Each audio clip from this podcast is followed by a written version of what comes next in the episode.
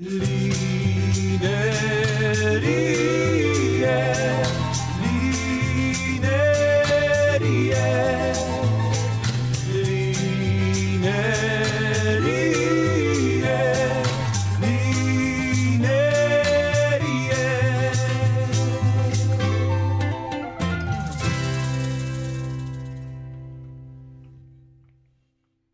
Anne och välkommen till Lineriet. Hej Lina, tack. Första avsnittet. Grattis. Och du är liksom premiärgästen. Hur Mm. känns det? Stor ära naturligtvis. Varje gång att få vara med om vad som helst, men speciellt detta förstås. Jag har ju stora och höga tankar om dig också. Ja, gullig du är.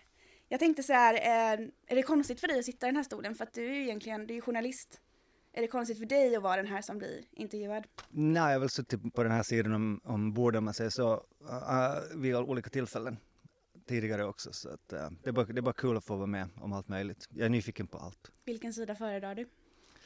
Uh, lite 50-50. Oftast så, så är det trevligt att få leda diskussionen, leda agendan och få, få ställa de frågor man vill och tala om det som man själv vill. Men uh, vi ska se, jag kanske lyckas leda uh, dig ifrån det som du vill snacka och in på det som jag vill snacka om.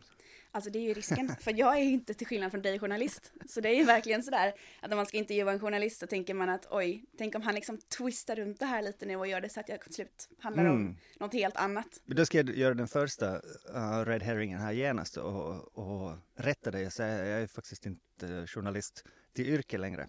Uh, någonting som, som jag la ner uh, för ett år sedan ungefär och gick mer över till, till PR, uh, kommunikation och sådant och, och gjorde det på frilansbasis ett år. Uh, det var inte riktigt för mig så jag hittade en, en bra byrå som jag jobbar på nu, Republic of Communications.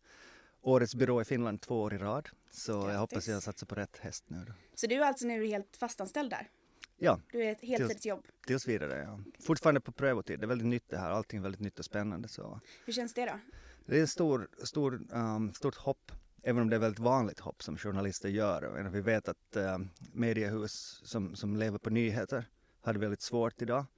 Uh, de flesta slänger ut människor och väldigt många av dem blir kommunikatörer för olika företag eller just vid olika byråer.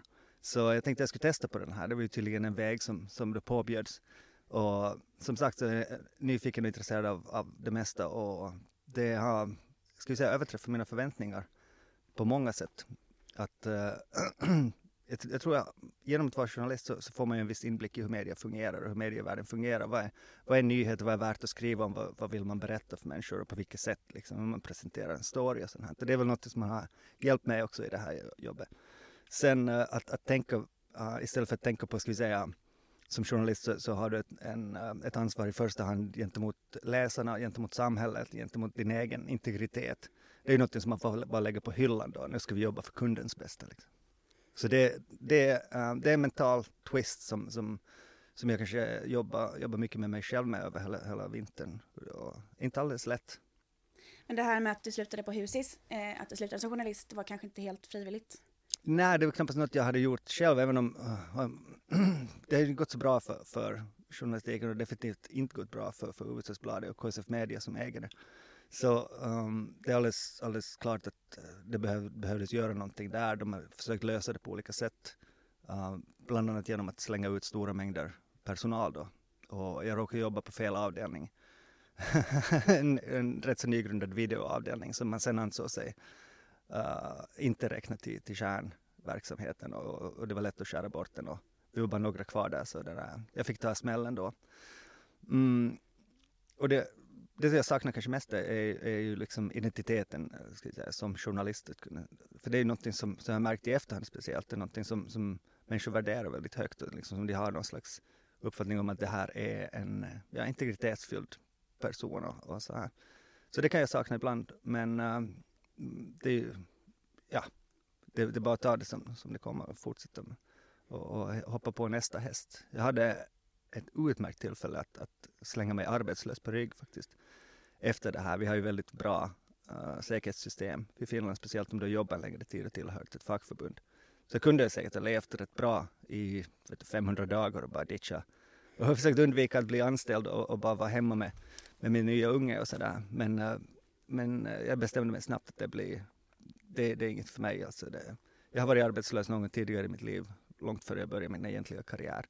Och, och det var nästan ett heltidsjobb det också, fast ett väldigt destruktivt sånt. Så Okej. Så jag är glad att, glad att jag vågar ta den nya utmaningen istället för att på något bli och, bli och gråta och vänta Men, på eh, att bli men det måste ju ändå varit en så här chock för dig på sätt och vis. För att jag menar, jag blev själv chockad när jag förstod att du inte jobbade på Husis längre. För att jag såg också det här var din identitet som Janne på Husis.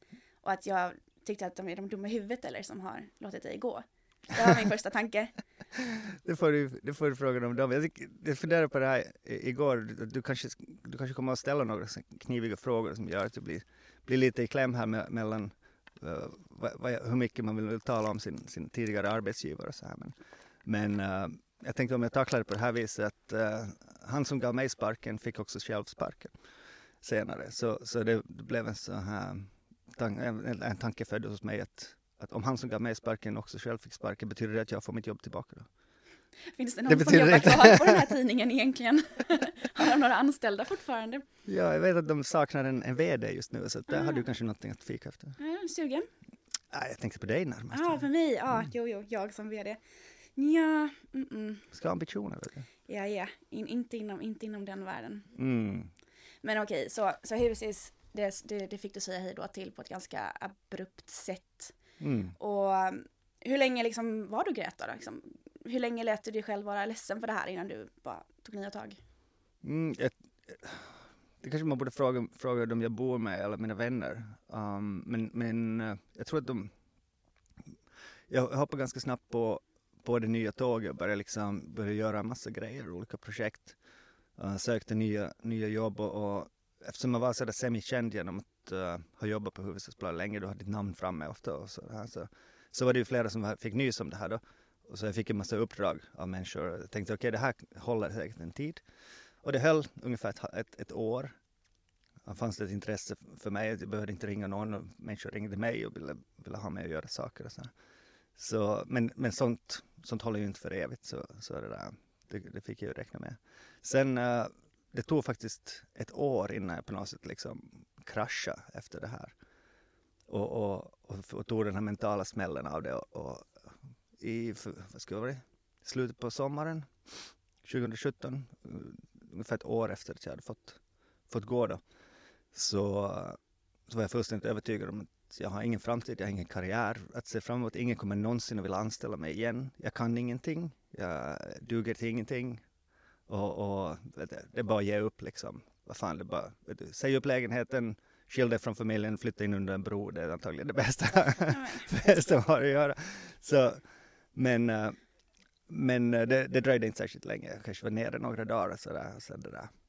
Sen, sen var det bara börja, börja göra nya saker igen. Okej, men du fick då helt enkelt en, en ganska hård dipp, kan man ju säga. Ja, ja, just nästan exakt ett år senare. Så att, så att eh, då, då, när det, då när det skedde så, så, så hoppade jag bara på, på nästa tåg och bara fortsatte att jobba och jobba. Och sen, eh, men det är väl oundvikligt, det måste väl komma någon slags mental, eh, mental backlash i något. Du har ju också det här som jag ibland gör, att jag tar mitt jobb som en identitet. Att sen om det, om det händer någonting så tar jag det väldigt personligt. Mm. Eh, och det kan vara lite farligt. Eh, därför har jag nu den här podden också som hobby. Man måste ha ett liv utanför jobbet. Mm. Ehm, och jag tänker också att du väl tänker lite likadant. Du hade ju väldigt, ditt jobb var ju en väldigt stor del av din identitet. Hur är det nu med det nya? Är det också börjat bli en del av din identitet eller hur är det? Nej, det kan jag inte säga eh, att det är. det. Men jag känner mig mer att det här är någonting som jag är nyfiken på, som jag tycker är så intressant att lära mig, så intressant att göra. Kul att se, se en annan del av samhället eh, en, och från, från ett annat perspektiv också. Så kanske den stora skillnaden är att eh, du jobbar på Husesbladet eller med någon, eh, ska säga, en finlandssvensk organisation, så är man ganska, ganska låst i, i de kretsarna som sist och slutligen är väldigt små. Mm. Och att sen ta steget ut i, i djungeln, det, liksom, det riktiga samhället, var kanske det som var, som, som var den största belöningen för, för, för alltihop. Att uh, på något sätt komma in i den riktiga världen och se hur saker fungerar på riktigt. Liksom. Och vad är det exakt du gör? Vad det jag gör nu? Ja. Ja, jag brukar säga att eh, jag hjälper företag att få synlighet. Okej, så PR Mm, så att säga. mm, på, på olika sätt, ja. Och vad är, det för, vad är det för typ av företag som du jobbar med? Uh, typ av företag kan vi säga, det är allt från, eh, från stora mm, teleoperatörer ner till eh, små startups. Är det Så- kul att jobba med någonting som, som ger pengar? de ger pengar åt, åt chefen. Ja, du har ju Uh, kallat mig kapitalist någon gång. Ja, se, alla jobbar ju på marknadsvillkor på ett eller annat sätt, det är ju oundvikligt. Sen om man tycker att det är en bra eller dålig sak är ju en annan sak. Ja, det är klart, speciellt när jag var, körde mitt eget företag i fjol så blev jag väldigt förtjust i den här idén att om jag jobbar hårdare så får jag mer betalt. Och det, det var ju ganska triggande faktiskt. Sen kan jag inte rekommendera att ha en nyfödd unge och ett nystartat företag under samma år. Det, eh, det känner man sig konstant att du är på fel plats. Väl, liksom. Du jobbar, vill du vara med ungen, du är med ungen så tänker du att du borde jobba. Och så här. Så, så det, var, det var lite olyckligt kanske på det viset. Även om, även om bägge två var, var liksom helt superpositiva saker. Men äh, om man tänker på, på det här med, med att säger du, tjäna pengar. Det är kul att tjäna pengar. Det kan jag inte säga att, att, äh, att man blir liksom stenrik på det här antagligen. Um, må- måste man ha lite mer erfarenhet och, och, och kanske lite mera fräckhet och annat sånt här. För att, eh, jag märker ju fortfarande lite handikappad av den här liksom journalistidentiteten. Att man tar saker kanske på, på ett för stort allvar. Många kunder känner, känner jag att, eh, att hellre tar en, en ganska, ganska enkel och, och så här lättvindig väg framåt i, i, i hur man vill framstå i sitt varumärke och så här. Och jag är alltid där och, och försöker liksom, försöker tänka det här liksom, kolla liksom vad, hur det här ser ut i det stora hela liksom. Att, att, att här finns en, liksom en, en, en högre mission vet du, på något, som ni skulle kunna uppfylla och sånt här. Det är, det är inte, det är inte så jätteomtyckt av alla. De flesta som kör sina företag har inte tid med att fundera på sånt. De vill ju, jag tänker, publicity är publicity och sen liksom det är det, det, är det vi vill ha. Att, eh, vi vi är inte här för att förändra världen, vi är här för att göra pengar. Så, men som, som chefen brukar säga här på det nya företaget, det är inte han som betalar min lön utan det är kunderna. Så se till att fakturera väl. Mm. Bra. Mm. Du berättade någon gång för mig för eh, några år sedan att eh, du hade ett trick att hur man kommer upp sig på en arbetsplats. Och det var att man eh, kommer till jobbet i kostym. Det var, det var vad det innebar då, ja. Det finns ju det här uttrycket, klä dig för jobbet du vill ha. Och det här var för, det måste vara för snart tio år sedan säkert. Så det var också Husbladet i sina första år av kris.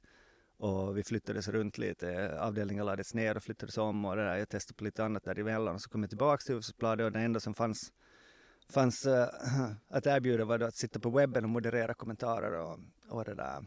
Och, och skriva notiser och sånt här. Vilket jag tyckte var väldigt mekaniskt och, och väldigt deprimerande också. Du minns säkert. Och det är väl fortfarande ganska, ganska illa med det här läsarkommentarerna. Man, man blir väldigt illamående av det. Liksom. Jag, ville, jag ville bort därifrån helt enkelt. Så jag började, började komma och liksom sitta där vid den här vid webbpallen i en nyinköpt 100-euros-dressman-kostym eh, som jag investerade i. Så här, verkligen en klassisk cut, vet du. Ingenting fancy utan verkligen en sån här liksom arbetskostym. Liksom. Och det där. Vit skjorta, grå kostym varje dag. Och eh, visst, det tog, det tog några veckor. Men jag fick en, en lunch med, med dåvarande chefredaktören sen. Och, och, och därifrån tog det inte länge för jag kunde gå vidare till bättre uppgifter sen.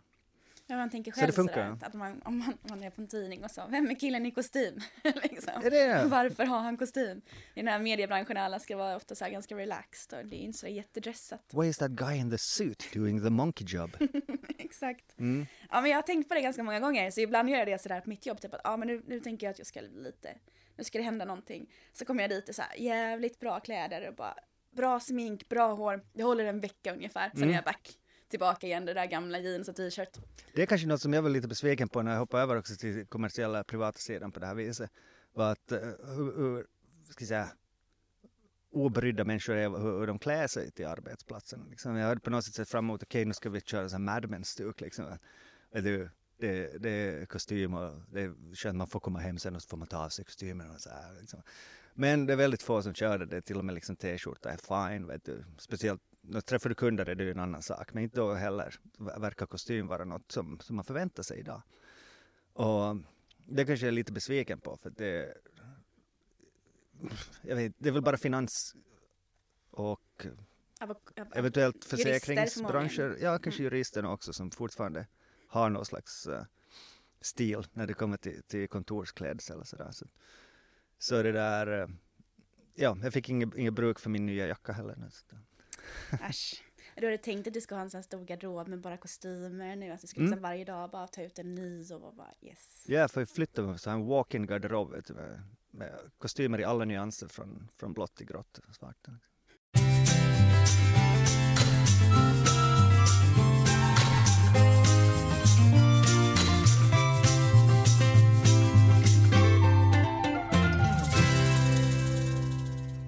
Men jag tänker att vi ska spola tillbaka lite. Ehm, och vi ska prata lite om hur du växte upp. Oj. Yes. Hur känns det?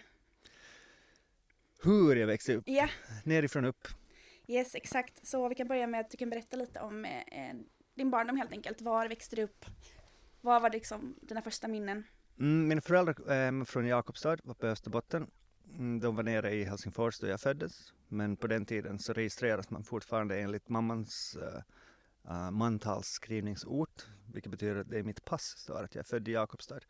Så här diskrepans som, som uh, har varit väldigt nyttig. Jag kan ju säga att jag är född på bägge ställen så jag har vänner i alla landsändar på det viset. Så, men uh, vi stannade inte länge, vi har flyttat, jag tror jag räknar i något skede att uh, jag har bott på närmare 40 olika adresser under mitt liv och det var väldigt många också när vi var små. Vi bodde runt om i olika ställen i Helsingfors, Vanda, uppe i Seinejoki, helt finsk ort i Österbotten. Uh, Borgo, ganska nära Helsingfors. Sen Vasa, där jag gick uh, högstadiegymnasiet. Sen uh, Göteborg några år och nu har jag bott i Helsingfors sen uh, ja, över 20 år. Så, så det, det är bostadshistorien. Mm. Men du har två syskon? Jag har ett syskon Ett som, syskon. som heter Pekka, han är skådespelare. Ja, han är ju filmstjärna. Mm. Men vi var ju alltid, vi har ju så tre och en halv år så strategisk eh, åldersskillnad vilket gör att man inte hade samma vänskapskrets just alls. Så han har vuxit upp ganska för sig själv och jag på mitt håll och sådär här fast eh, vi har väl alltid varit ganska close. Men eh, aldrig sådär liksom, ska jag säga, som bästa vänner och sådär. Så han är inte den här som du, första du ringer till om vi säger att, Det beror väl på ärende lite. okej. Han är, han är definitivt nog en, en sån, en, en klippa i tillvaron. Har ni en familje-WhatsApp-grupp? Är Du, tänker du på släkten eller? Ja, alltså typ mamma, pappa, brorsan? Nej. Nej. Nej, Okej. nej, mina föräldrar är skilda också så att, eh, så att eh, jag slipper det där. Men eh, När skilde Om- de sig? vad var jag, 19 kanske? 19, okej. Ja, Så, så ganska, det var du var ändå ganska gammal då när de skilde sig? Ja, ja, det var, det var, det var helt, det var dags, det var dags att gå vidare liksom. Okej. Och de bor i Min far bor i Helsingfors och min mor bor i Tavastehus. far och mor? Jag tror Mm. inte jag har hört någon riktigt använda de orden. Nej, det är väl något som man har lagt till sig med när man försöker liksom respektera sin far och sin mor. Man, Strindberg kallar väl sin far för högt ärade herr fader. Oj, Så, så, så, vi har kommit en bit på vägen ner i, i duande åtminstone. verkligen. Eh, jag diskuterade med min, min eh, pojkvän häromdagen att han tycker att det är jättekonstigt att varje gång jag pratar med mina föräldrar så avslutar jag med att säga jag älskar dig Ja, varje gång. Och det är någonting med mina syskon också. Vi, Mm. vi säger det väldigt, väldigt ofta till varandra. Och han tycker att det här är jättekonstigt. Han säger att i, i Finland så gör man inte så. Han tycker att det här är något så här svenskt amerikanskt fenomen.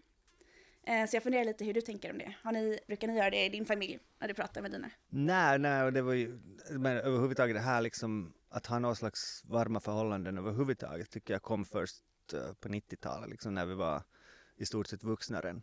Okej. Och då kom, kom väl överhuvudtaget den här uh, kramas när man träffas trenden in bland finlandssvenskar åtminstone, jag vet inte, men sen senare också på finskt håll i Finland. Vad hände med kindpussarna? Brukar inte det vara en Det är väl något, finlandssvensk? ja, det är väl något närmast här äh, i Helsingfors som var lite, jag, jag, jag växte upp i Vasa då liksom när man var tonåring så att, så att äh, men jag minns, jag minns ganska tydligt när den här kramtrenden kom och sånt här och det tog, tog en, ganska länge före det där för att börja kramas med sina föräldrar också. sånt där. Kanske morsan mera men det där eh, då när man var liten också men, men det där men det, det är, mm, hur, ska, hur ska jag säga jag tror vi, farsan brukar säga så här om, om, du, om vi inte hör av varandra så vet vi att allt går bra. så, så är det där, men min mor talar väl oftare på telefon och sådär, men, men det där men re, regelbundet allihop, vi håller nog kontakt men det finns ingen sån här, jag vet att det finns familjer som, som gärna snackar liksom dagligen eller åtminstone på veckobasis och sådär så att, eh, men nej, vi, vi har nog varit, varit väldigt självständiga från varandra på det viset. Och det är väl lite den skandinaviska modellen, är det inte så? Man ska ju liksom räddas från sin familj. Ska man? Jag har för mig det är hela idén med den här välfärdsstaten. På nästa, Ah, att du, du ska inte vara ett offer för, för liksom de traditioner och den klass som din familj liksom kommer ifrån. Så där. Sätt och vis sant. Mm. Vårt skolsystem är väl antagligen. Det också förstås, ja. Ja, hela den här idén eh, att eh, man ska kunna som individ liberera sig från de förutsättningar man har. Du, eh, skolan. Mm. Vem var du? Vem var du i klassen? Um, jag gick två, två liksom viktiga skolor när vi var, när vi var små. Jag gick på i, i, i Borgå lågstadie och sen eh, i Vasa efter det. Det var två ganska olika kulturer. Jag var ganska, jag flyttade på femman, vad är man då, tio kanske något sånt. Så jag har ingen aning om riktigt vad jag var för, för slags typ när jag var liten, alldeles liten. Men det finns en historia om att jag skulle ha, jag skulle ha låtsats vara, vara liksom dummare än vad jag är för att de andra ska hänga med i klassen. Så jag kanske var någon slags, vad ska jag säga, försöka hålla ihop det här limmet liksom, försöka hålla ihop, eh, se till att alla är med liksom lite så här. Anser du själv att du är intelligentare än genomsnittet? Mm. Om, om man svarar ja på det här så antar jag att man är någon slags Dunning-Kruger-exemplar men, men det där, uh, jag har aldrig testat, testat, jag antar att man ska ha IQ på högre än 100 i så fall. Är det så? Alltså inte För 80 att- typ att man är på gränsen till, Ja men 100 är väl medianen va? är det så? Har för mig att- 120 är väl det om man kan vara med i Mensa. Mm, det, jag, jag känner inte till sånt där. Jag, har, aldrig, Jag gjorde en gång- ett... eh, jag gjorde ett sånt här låtsastest någon på webben som det där. Men, men det där, nej, jag vet inte. Det känns inte relevant. Jag tänkte säga om det här när jag flyttade till Vasa sen på fem, femte klassen och, och kom in dit. Det är, det är ganska känsligt. Du kommer in i en ny klass liksom, en helt ny, ny tillvaro, en ny stad och allt sånt här.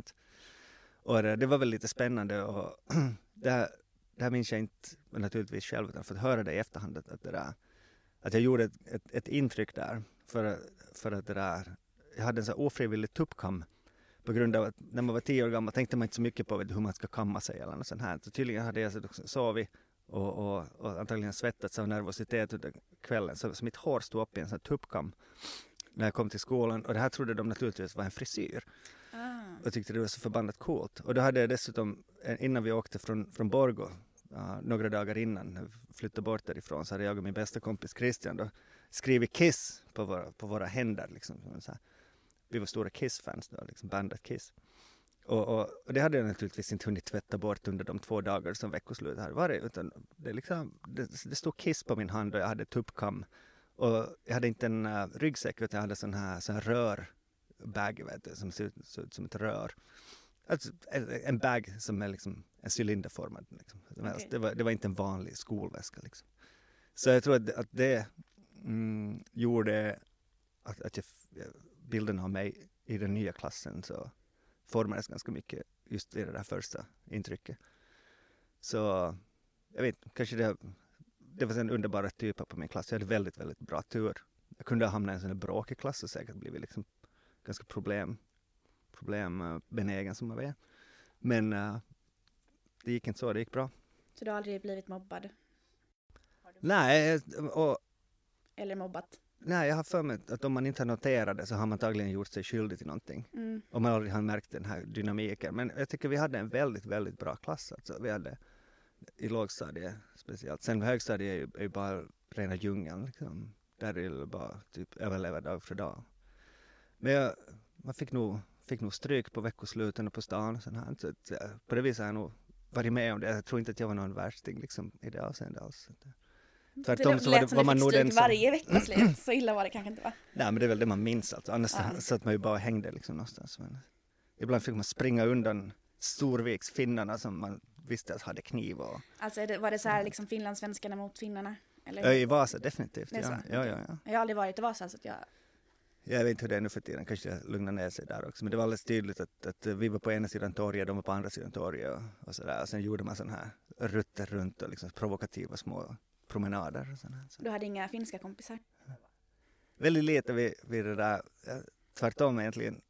Jag kunde väl ha haft det. Jag jag spelade hockey och det var nästan helt finskt lag.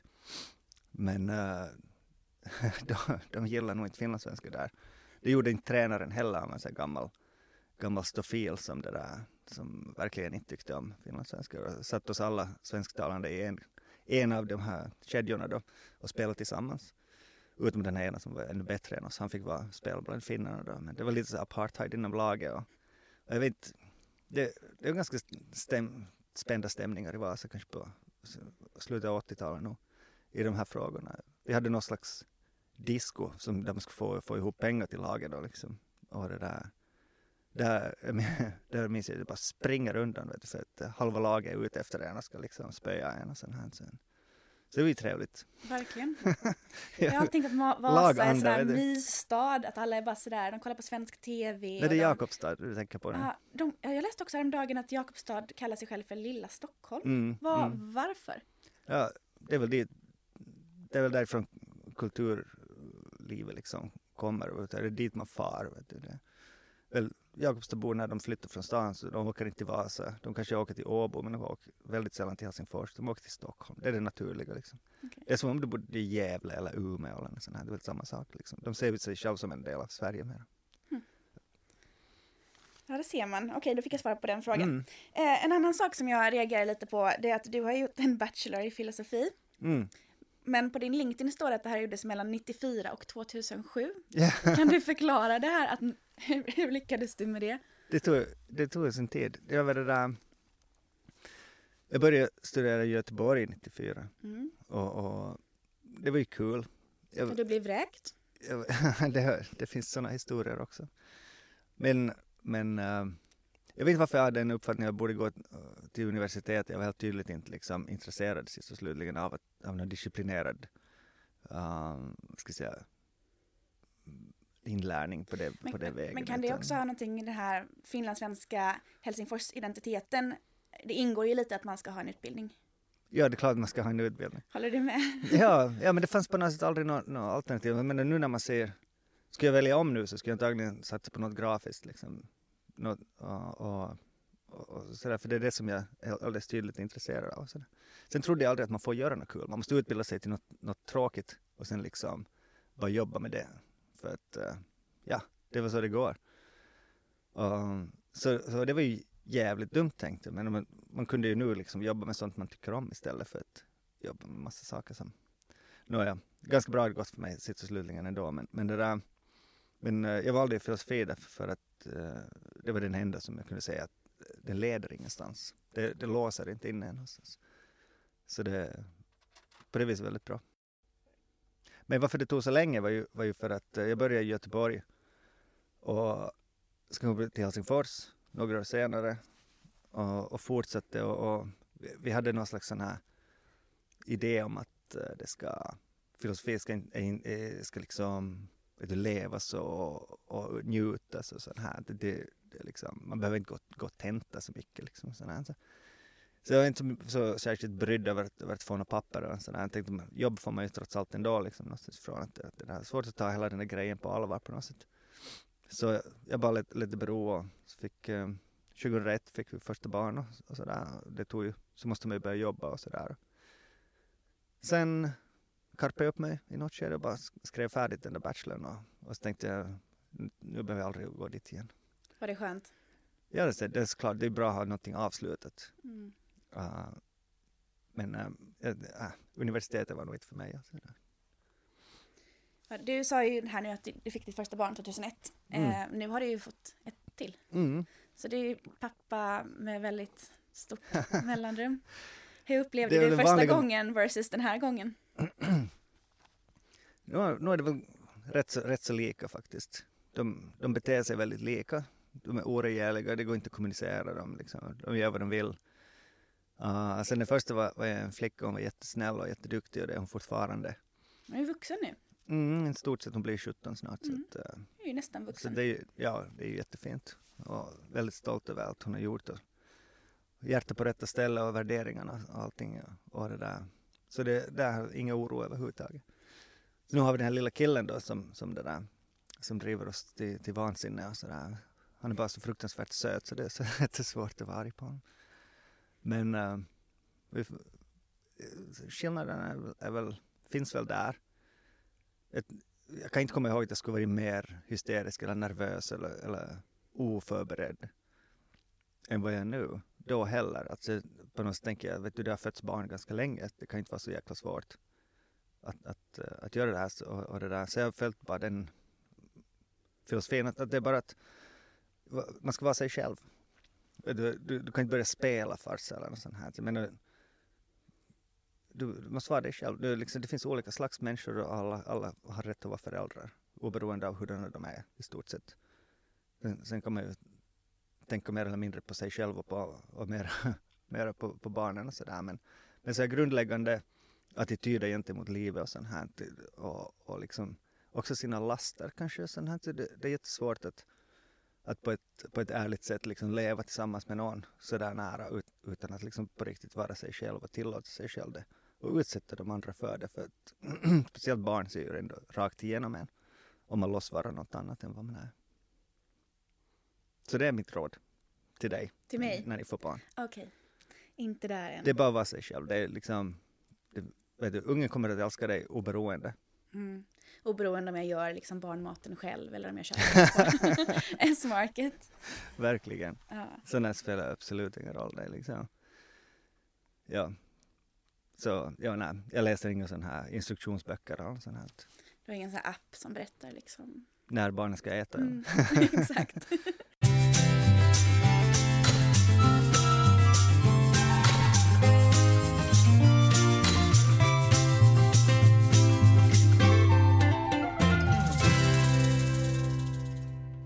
En liten grej här som vi ska göra. Aha. Du har ju en podd. Sant. Två nollor för mycket. Yes. Tillsammans med Peter Törnroth från Stockholm. Exakt. Och han, Peter mm. Törnroth, han har skickat en fråga till dig. Oj. Hej Anne, Peter här. Hej Peter. Jag har en fråga till dig om finlandssvenskhet. Ehm, du är ju med förlov sagt inte någon nationalist, men hur är det med din finlandssvenska identitet? Är det någonting som du lägger större vikt vid eller som du bryr dig mer om, så att säga? Det vore intressant att höra. Tack Peter. Min finlandssvenska identitet, ja. huruvida den är viktig.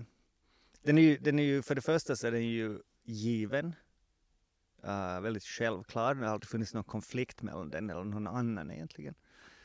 Uh, det ett, jag har en teori om att man blir finlandssvensk genom att Eh, gå en finlandssvensk grundskola. Då blir du indoktrinerad med alla modersmålets sång och alla ritualer och, och förstås kontakter och nätverk och, allt sånt här som, som, som därtill hör. Sen finns det ju olika slag av finlandssvenskheter. Det finns, eh, det finns Vasa, det finns Jakobstad, det är också väldigt olika sinsemellan. Det finns uh, den lantliga och det finns den urbana och så finns det olika klasser också inom Helsingfors till exempel. Och alla har ju förstås sina lite egna sådana hierarkier, synen på det här, hur saker fungerar. Men, men det där. Men uh, hur ser jag på det? det ja, jag vet inte, man kanske borde kontrastera det mot någon annan identitet i så fall, som, som finsk eller något sånt här, vilket ju också är en alldeles, alldeles självklar eftersom man nu är finsk medborgare och har vuxit upp här och, och talar språket och känner till kulturen och sånt här. Så, men uh, uh, mamman till, till mitt första barn sa det väldigt bra. Hon är själv alltså från, från helfinska förhållanden men bodde i Sverige en tid och, och återvände till Finland som, som barn och gick sen finlandssvensk skola. Så hon har en sån här, sån här ska säga, tekniskt finlandssvensk. Och hon sa nog att det finns inga nackdelar med att vara finlandssvensk. Okej. Okay. Vilket jag tyckte var ganska horribelt snackt faktiskt. För, för det har ju massor av av nackdelar om du inte kommer in i de här kretsarna av finlandssvenskhet som sen bär upp dig i stort sett genom hela livet. Därtill hör ju sån här att du ska ha en, en position inom etablissemanget och sånt här, gärna, gärna då liksom någonting kring partiet eller de stora organisationerna. Och sånt eller här. fonderna. Ja, kring, mm. kring det här kapitalet på ett eller annat sätt, eller det här politiska spelet. Så då, då kommer det finlandssvenska att bära dig från vaggan till graven och, och, du kommer aldrig att sakna någonting. Så, så i det avseendet så, så, det där, så tror jag att, att, det finns väldigt få nackdelar. Sen om man, om man vill ha någon slags samverkan med, med, med liksom det riktiga Finland och sånt här, så är det inte alltid en fördel. Uh, rent i, vad gäller det sociala. Det är ju alltid en fördel att, att, att ha flera identiteter och kunna flera språk och sådant. Men, men uh, rent i det sociala så, så är det där, om man nu råkar hamna i bland människor med fördomar och sånt här. Så ute i landet är det kanske inte alltid en fördel. Jag försökte vinnlägga mig om att, om att tala en så ren finska som möjligt. Men det, det verkar ju vara ganska omöjligt. så det där, jag blir alltid avslöjad. Men det finns... Uh, jag är definitivt, Peter, tack för frågan. Mm, så finlandssvensk uh, som de kommer. Trots att jag saknar de här klassiska attributen av uh, se segelbåt och, och förmögenhet. Finlandssvensk kulturelit. Ja, Ja. kanske något man kan jobba sig till också. Tycker du att eh, kan man bli finlandssvensk? Kan jag bli finlandssvensk? Inte nu längre tror jag. Nej. nej. Du borde transportera dig tillbaka i tiden och gå den här grundskolan. Alltså. Okej, så det är liksom bara kört. Ja, jag, jag skulle säga det. Ja. Nog enligt dem, den, den liksom förståelse som vi har av begreppet. Sen, sen är du ju svensktalande i Finland, så det här är ju liksom en, en över, överlappande identitet. och- Du har säkert segelbåt också Nej, och det pappa där. har, jag har ingen segel. och, för, och, och det där och förmögenhet och, och det där och adliga vänner. Men nej, nej Lina, tyvärr. Okej. ja. Tack för Någon annan kanske tillåter dig att bli det, men inte enligt min definition. Alltså. Sen har vi ehm, Andreas Svanbäck. Oj. Som är en för detta kollega till dig och vän. Mm. Och hon har också en fråga. Det här ser jag inte fram emot. Du gör inte det? Nej, Okej. Hon är, hon är ju inte den här. Hon, Peter är ju trevlig, men Andrea är inte alltid. Janne, skulle du kunna tänka dig att återvända till Hufvudstadsbladet någon dag? jag tänker mig att, att omständigheterna skulle, skulle måste ändras ganska radikalt. Är det som vd som du kommer tillbaka? Nej, nej, nej, nej jag är inte, inte ens i den. Men eh, jag, tror, jag tror jag sa i en intervju för uh, journalisten, tidningen, Mm. Eh, för ett halvt år sedan eller något sånt här. Eller ett, ett halvt år efter att vi hade blivit uppsagda, ett gäng av oss som blev intervjuade hur det gått och sånt här. Och fick samma fråga då, att, känner du för att, att återvända i något skede? Sa jag, om de rig, ringer och ber mig dit som chefredaktör ska jag överväga saken. Bra svar. Mycket bra svar. Jag lovar att överväga om de ringer överväga. och ber mig. Sen har vi din sambo, mamman till ditt senaste barn. Hej Janne! Jag tycker alltid om när du berättar historier om ditt liv i Göteborg. Jag undrar om du skulle kunna berätta ditt konstigaste minne från tiden där. Så ditt konstigaste minne från Göteborg vill Ida-Lina veta. Oj, det finns, det finns många. Vi, vi var ju väldigt aktiva då, fast vi bodde bara några år där. Men, men det, där, det finns en hel del vräkningar där från olika ställen. Vi bodde på, man har fallit, fallit ner för höga stup och slagit sig och vaknat upp i, i mm, replokaler med, med litervis av urin i läskflaskor och Va? Ja men det fanns ingen toa där så killarna kissade i, i sån här i, i, i läskburkar och ställde dem utanför dörren. Vet Hur du. kunde det inte finnas en, en, en toa? Det, var, det var inte avsett för människor att Ah. vi- vistas i helt enkelt i det området. Jag försöker, det finns en, en mystisk grej finns det. Uh, eller nej, jag vet inte om det här känns så mystiskt för någon annan. Jag hade, jag hade en, en tröja som jag tyckte väldigt mycket om. En röd, så här långärmad t-shirt. Mm, som var väldigt snygg med så här print längs ärmarna och allt sånt där. Uh, Carcass. Mm, vad hette bandet vars, vars tröja det var. Som jag trodde var unik i världen. Helt unik. Och, och, och eh, jag bar den med stolthet och tyckte den var jävligt snygg och sånt här. Sen var vi på kåren en kväll i Göteborg. Mm, och efter det försvann min tröja. Sökte den i flera veckor och sånt här. Och, och det, kanske en månad senare, som min kompis Jukka som jag bodde med där, var på kåren igen och såg en kille med en likadan tröja. Och, och han gick naturligtvis fram liksom och började säga till honom, vad fan du har min, min kompis tröja, vad fan är det så här? Och, den, och det där, han var- liksom bombsäker att, att, att det är min. Men den där killen bara blånekade. Och liksom, och hasplade ihop någon historia, jag minns inte exakt vad det, vad det han förklarade, men det är en helt otrovärdig historia om varifrån han har fått tag på den och sånt här. Och Jocke bara, nej vad fan du måste hitta den här liksom. För, för att min kompis lämnade här den, han visste hur mycket den betydde för mig. Så, så han verkligen, verkligen jobbade för att få den. Men det där, den här, den här typen bara liksom vägrar ge upp den där tröjan.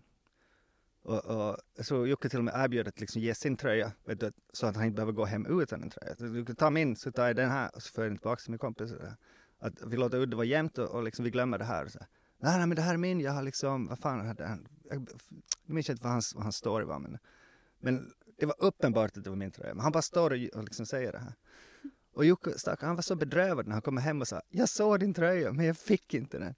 Och det var liksom enda chansen att få den skulle vara antagligen att liksom bara klä av honom den här liksom. Och, och av någon anledning så, har, så har det här stannat i minne.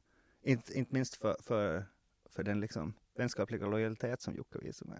Genom att försöka kämpa sig till den. Med alla medel utom våld, tack nog. Men, men det där, det var bara en av så här. Sen, sen såg vi honom aldrig igen. Den här killen. Så det var kanske inte den roligaste historien men det var den första jag kom att tänka Så. på. Han stal din tröja. Jag blev bestulen. Ja, ja jag blev bestulen på den? min tröja och han kom tillbaks till brottsplatsen med den och hävdade att det var hans. Det är sådana här orättvisor liksom som, vad ska du göra? Någon står där med, med liksom din egendom på sig och säger att, att det är hans. Liksom, vad ska man göra? Ja, alltså min cykel blev stulen en gång och jag hittade den. Och då gick jag ju bara dit och satte på mitt eget lås på den. Mm, Så att den var tvungen sen att låsa upp med sitt lås. mm. Så att jag kunde få tillbaka den. Först satt jag faktiskt där i typ två dygn och väntade på att den skulle komma, den här människan. Men sen efter det så var jag sådär att nu ger jag upp. Mm. Och så bara låste jag den. Det finns en ännu bättre historia med kompis eh, Thomas Peré Mm. som det där vars cykel blev stulen. Och så hittade han den på sin hemgård. För att uh, tydligen hade tjuven då en kompis i samma hus. Och hade, och det där. Nej, men det är ju ganska, det måste han bo i en liten Vilket stad då eller? Eller var han i en liten stad? Ja, han bor här i stan. Oj. Ja. Wow. Jag försökte dra, dra mig till minnes några roligare historier från Göteborg men, men det är svårt när man... Ja, alltså man trodde ändå att det skulle vara någon sån här vild festhistoria med tanke på att du har blivit vräkt så många gånger för Vill du höra? Jag kan berätta en sån om du vill. Okej. Vi, det var, vi bodde i Haga, i det vackra Haga i Göteborg. Mm. Hyrde en lägenhet där Jag är född i. Göteborg så att. Ja, du känner till Haga. Ja. Det vackra Haga. Västra Långgatan, vad heter det? Västra Skansgatan hette det, var vi bodde på. Och, och väldigt sån här trevligt område för barnfamiljer och, och annan, eh, andra, andra normala personer, förutom vi då. Så, så ett trevåningshus med trevlig innergård och sån här. Och, och tydligen festar vi konstant där. Så det fick vi höra efteråt och det, det stämde säkert ganska bra.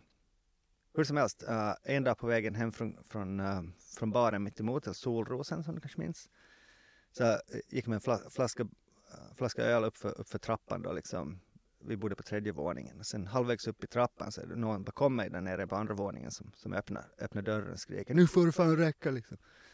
Att, uh, vi har lyssnat på er i en månad nu liksom, nu, nu får ni fan. Och jag, jag, liksom, jag tappar balansen, ramlar ner för trappan, ramlar ner på rygg rakt framför den här uh, hojtande mannen. Men jag lyckas hålla mitt stop fortfarande liksom upprätt. Så jag ligger där på rygg och liksom ser ut som jag skulle skåla med honom. Och där liksom finner jag mig själv som sådär. Ja, ja, ja, ja, okej, ja men det är lugnt. och, och ja, jag tar mig upp dit och säger okej, okay, nu får vi liksom tagga ner det här. Och tydligen slår jag skallen lite där samtidigt så jag tänkte okej, okay, jag måste gå och lägga mig nu. Liksom. Det, här, det här är inte bra.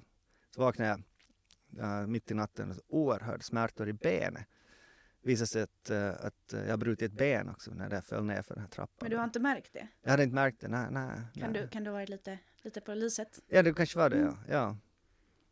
På den tiden var det inte ovanligt. Och sen eh, tog jag mig på något sätt till, till sjukhuset.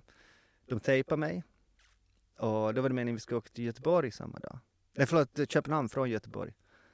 Och, och det där, vi, vi, tog, vi skulle ta båten, men uh, jag tror att de såg på oss att det är inga människor vi vill ha ombord på båten. Liksom. Kommer linkande i, i, liksom, i värsta eh, hangovern. Och, och det där, de säger nej tyvärr vi har inga biljetter kvar. Eller hur var det, liksom.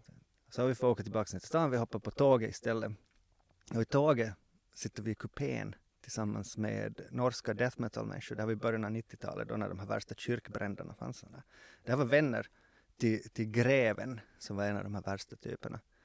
Som, senare som det där blev dömd för mord också senare. Allt möjligt. Där satt vi med, med, med brutet ben tillsammans med de här. Jag var, inte, jag var lite så här rädd att vad, vad kommer att hända här och sådär. De visade sig vara jättetrevliga som helst. Och det där. Vi kom fram till, till Köpenhamn. Um, vi bor på Istiger. Och, och jag tror, hur det nu gick så, så hade vi säkert hunnit börja dricka öl igen genast vi kom till Köpenhamn. Så, så människor var lite sådär att nu är det dags att, att ta sig hem. Och det var jättesvårt att gå med de här kryckorna då. Så då kom min kompis Bosse och hämtade en shoppingvagn från näraliggande Netto som, eh, som han kuskade mig in med, längs med nerför Istegärde. Det här är också ett trevligt minne. Okej. Det här, du, ja, bra minne faktiskt. Jag gillar det. Jag tycker det var, det var många intressanta aspekter i den Det var inte storyn. konstigt. Det var inget konstigt på Istegärde på den tiden. Det, det, var, det var ju, vi snackar alltså, ja, början av 90-talet när, när människor på riktigt alltså stod och sålde sig själva och annat på gatan där. Och om någon kommer, kommer farande ner i en shoppingvagn så är det ingen som tycker att det är konstigt. Liksom. De flesta som skulle över gatan höll på att somna av eh, heroinen okej. annars också. Så att, ja.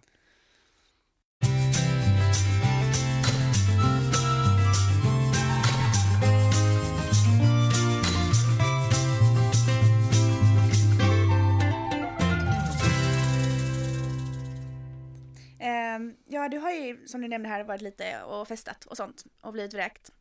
Eh, du har ju också haft en hel del, nu för tiden har du också haft en hel del fester i din nuvarande bostad. Ganska mycket människor ibland, ganska sent. Så min fråga är vad tycker era nuvarande grannar om, om partylivet? Jag har inte hört någonting av dem. Vi, har, bor i ett hus som är byggt 1870 eller 75 något sånt här. Så, um, så väggarna är tillräckligt tjocka där. Okej, Så det, det har inte varit något problem just nu. så ingen har sagt någonting någonsin? Det kan hända att, att, eh, att någon, någon har haft åsikter om det här men men, men, eh, mm, men det, det är ingen som har, som har påverkat grannsämjan åtminstone. Ehm, det här med att du ehm, har lite fester och sånt där, är det någonting som har lugnat ner sig efter du fått barn eller har det fortsatt? Vi har inte haft en enda fest än, tror jag sen, sen, det där, sen den nya bebisen kom. Så det börjar bli dags igen känner jag. Mm, okej. Det är ju, det, jag vet inte, du har kanske umgåtts med, med spädbarn någon men, men det där, de har ju en sån här sordineffekt på fest, festande människor. Så, om du har ett baby så, så ska du gå hem före klockan nio från festen. Det är en sån här regel som jag har för att efter det så vill vuxna liksom inte behöva se på en unge liksom. Det väcker så här primitiva känslor igen, att man måste liksom bete sig och man måste, uh, Fast det är väl Man- kanske en bra sak, eller? inte om man ska festa. Ja men, ja, men Den själva biologiska reflexen är ju alldeles utmärkt. Men om du ska festa så är det det sista du vill se är, är, ett barn. Och, och, och det dåliga samvete som man annars också förknippar med att hålla i en öl samtidigt som en, ett spädbarn finns i samma rum som en själv. Så det, det, är, liksom, det är inte något jag kan rekommendera för om du ska festa. Liksom. Men är du den här typen av förälder som tar med ditt barn överallt? Det har ju varit lite av, av nödtvunget så att om man vill gå någonstans så får man ju ta med, med bebisen nu. nu. Nu börjar han bli så pass, så pass liksom mobil och, och, och med egen vilja att, att det där, jag kanske inte skulle ta med honom till, till sådana här vuxna kulturtillställningar som, som man frekventerar hemma hos människor eller på andra ställen. Men, men det där, och om man gör det så som sagt, gå hem senast klockan nio. Okej, Så det är regeln? Det är absolut regeln, ja. ja. An, annars, ja, annars sabbar du partyt. Alltså, det är bara så. Okej. Eh, vill du rekommendera någonting? Rekommendera vad som helst. Vad som helst. Jag tror det finns ett uttryck som jag, må, uh, jag ber att få rekommendera mig. Men det betyder något annat. Uh, det första jag kommer att tänka på är ju faktiskt uh, min kompis Mattias Björkas band Vasas Flora och Fauna som jag av någon anledning har blivit väldigt, väldigt förtjust i.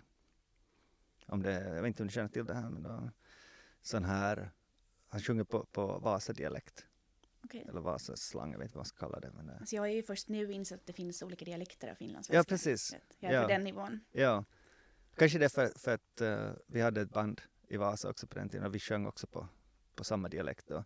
Så, så jag tycker det är fint att någon, någon har gjort det. Du kanske vill eh, rekommendera också din egen podd? Min egen podd, Två nollor för mycket, tillsammans med Peter Törnroth. Vi snackar nyheter och, och andra samhälls, samtalsämnen. Uh, försöker se, göra det en gång i veckan. Alltid går det inte, vi är båda familjemän så att så det där Den är bra. Väldigt lång. Ja, ja vi, vi har det här, eh, den, den är väldigt okommersiell. Det är på något sätt idén, vi, vi försöker inte göra den så, så Tjänar ni pengar på den? nej, nej, och det har aldrig varit meningen, utan det här var faktiskt, alltså då när, då när jag fick gå från Hufvudstadsbladet så var det här, har podden sen dess varit alltså en sån här sätt att hålla sig i nyhetsvärlden och kommentera nyhetsvärlden och, och liksom och så. Så det har varit väldigt bra. Det var mer, mer liksom med den funktionen känner jag att, att det, där, det har aldrig varit, varit meningen att, att, att det ska bli till någonting. För sen ska du göra någonting så ska du fan göra det ordentligt tänker jag sen. Då får du börja med, liksom, med marknadsföring, du får börja med ordentlig promotion och, och liksom börja klippa den rätt se till att ljudet är perfekt och, och distributionen ska funka och allting ska vara liksom på sin plats och sånt. Så, så den, den, den mödan har jag inte liksom lagt in i det utan, utan vi kör väldigt, väldigt rått. Alltså vi, vi kommer, vi träffas, vi snackar i fem minuter, vi sätter på micken. Sen snackar vi en och en halv timme drygt. Och då börjar man märka att man börjar bli trött i huvudet. och, då, då är det, och så säger vi hej hej, det var, det var allt för det. Och sen, sen bara slänger ut den. Så det är lite så acquired taste, att, att om man tål, tål att lyssna på på mig. Peter har ju däremot en underbar röst som det är värt att lyssna på podden bara på grund av det. Men, men uh, vi, har, vi, vi når ju inte särskilt, särskilt långt. Men vi har, det växer hela tiden och människor hittar oss och sådär. Det var någon poddkännare som sa att uh, det är bara att fortsätta. Vet du. Det, det är bara att fortsätta. Men jag tycker så. att den är jättebra så att jag håller med. Jag gillar den. Ja, om, om man gillar sånt. Alltså det, det här med, med två män som pratar är ju inte en särskilt ovanlig fenomen i poddvärlden. Fast det är ju ett väldigt vinnande koncept också många gånger. Alex och Sigge till exempel. Mm. Det är ju... Och Joe Rogans alla de här, jag har försökt lyssna en hel del just på de här amerikanska högermännen. Faktiskt till den nivån, till den det, det börjar stå ut genom öronen på mig alltså. Det, det, det kändes lite fräscht i något skede men, men nu alltså, nu, nu får ni fan. Vilken är din absoluta favoritpodd? Uh, den jag lyssnar mest på är väl, är väl fortfarande Sam Harris. Waking Up heter hans, hans podd. An, annars uh, lite sportpoddar, um, lite sån här, sån här uh, väldigt lite finlandssvenska grejer. Kommer du lyssna på den här? Absolut, jag ska Yay. lyssna på alla, alla du gör. Men det, det som jag istället, jag vet, får man räkna det som poddar, men alltså uh, finska Yle Puhe, mm. uh, den pratkanalen alltså på finska är kanske det jag lyssnar allra, allra mest på. Så, så shout out dit. Okay. Vem tycker du jag ska intervjua i den här podden? Vem ska du intervjua? Har du någon uh, nisch som du försöker hålla dig till? Eh, häftiga finlandssvenska personligheter. Häftiga finlandssvenska personligheter? Mm. Och jag fick vara den första Ja. Det, också, det finns en och svensk som kommer med. Uh -huh, uh -huh. Men han bor i Finland. Mm -hmm. Och det är Peter Törnroth? Inte um, än kanske. Vem tycker jag? tycker att du, du skulle kunna uh, intervjua Sam Huber. Okej. Okay. Musiker och uh, välgörare. Och vad tycker du jag ska fråga? Tycker du kan fråga Sam... Säg tre frågor.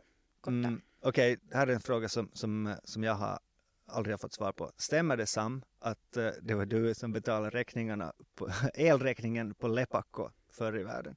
Han, det lär vara en sån här grej som, som, han, som han gjorde men som han inte erkände. Vet du, för det. Okej, okay. fråga ett. Fråga två. Ja, det var inte. Um, mm, ah, svårt. Sam är så, så trevlig, liksom, man, kan, man kan säkert fråga honom helt vad som helst. Jag skulle vilja fråga, fråga något, hur han hur han ser på, på har, har han hittat någon bra artist uh, från det här decenniet. Okay. Någon, någon riktigt bra, som, som, det där, som är ny alltså för det här decenniet. Kommer det, kommer det ny talang inom musik enligt Sam? Okay. Som han själv kan njuta Och sista frågan. Kommer du på någon eller vi skippar den? Um, mm, vad tycker han om, uh, om, om spårvagns, uh, spårvagnslinjernas uh, reform? Okej. Okay. Tack. Som äkta helsingforsare måste man ha en åsikt om det. Har du en åsikt om det? Jag är naturligtvis emot det. Ah, Okej, okay. du är såklart emot det, absolut. Sjuan, sjuan går till, går till fucking Busholmen, hur är det möjligt? jag älskar spårvagnarna. När jag flyttade hit tyckte jag att det var liksom som, där, eh, som, som, som en berg och dalbana. Mm. Det är mm. liksom härliga tåg som går framåt och de, jag har börjat studera linjerna och det är lite så jobbigt för mig nu när de ändras hela tiden för att ja, det, det funkar liksom inte med min, min uppbyggnad om hur de ska fungera. Nej. Så att. Jag kan bara önska dig lycka till med podden. Tack! Och klippande av detta så vi, får, så vi båda låter smarta. Absolut, jag. jag ska försöka. Försöka få det så att det blir jättesmart. Men tack så jättemycket för att du kom. Tack det var jättetrevligt att få ha dig här. Och så, ha det. Ha det.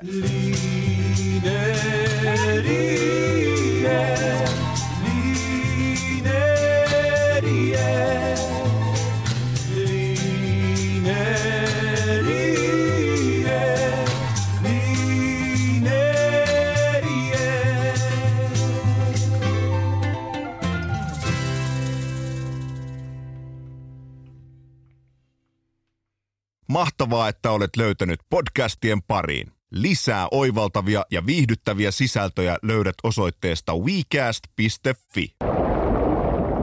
WeCast. My time.